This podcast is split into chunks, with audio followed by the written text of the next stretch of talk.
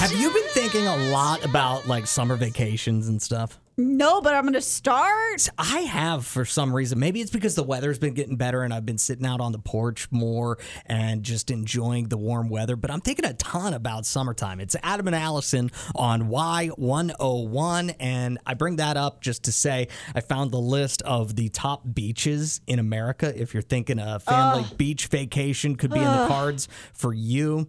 And I don't want to go through all 10 because I think this list is probably garbage. And I'll explain why I think the list is garbage, but see what you think. Okay. Uh, the first beach, well, there's a bunch of Hawaii beaches. That And I- makes sense. I'm unable to pronounce any of those, but I have a feeling that they're uh, they're all very very nice. Also, Siesta Beach in Siesta Key, Florida. I've Mm-hmm. heard great things about Siesta Key. I've never been there. Hollywood Beach in Hollywood, Florida, is also on the list. Uh, Santa Monica State Beach, Santa Monica, California, is on the list, and um, let's see. Uh, that's pretty much all the big ones that I have known real well. What isn't on the list, which is why I think this list is crap, and maybe I'm biased because I lived in the panhandle of Florida. We both did. That's where we met and started working together. Um, but Panama City Beach, not on the list. Destin, not on the list. And I see so many people here driving around with like Destin bumper stickers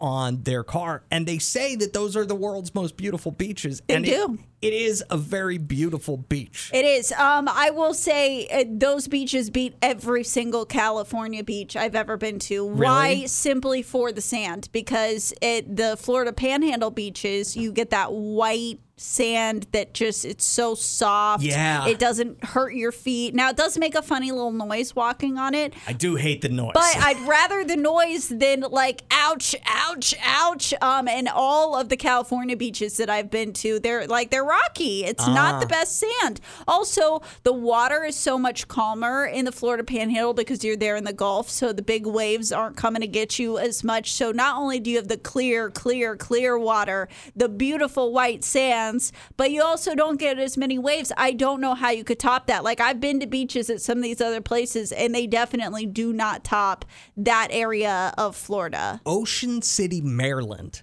is number 10 on this list. And the panhandle beaches that we were just talking about, not in the top 10 whatsoever. Yeah, I mean, you might as well put Galveston on this list. Like that beach is garbage. Don't go there. Actually, while we're at it, at the res, there's got to be a nice beach on the res that's just as good as Ocean City, Maryland. Adam and Allison on Y101.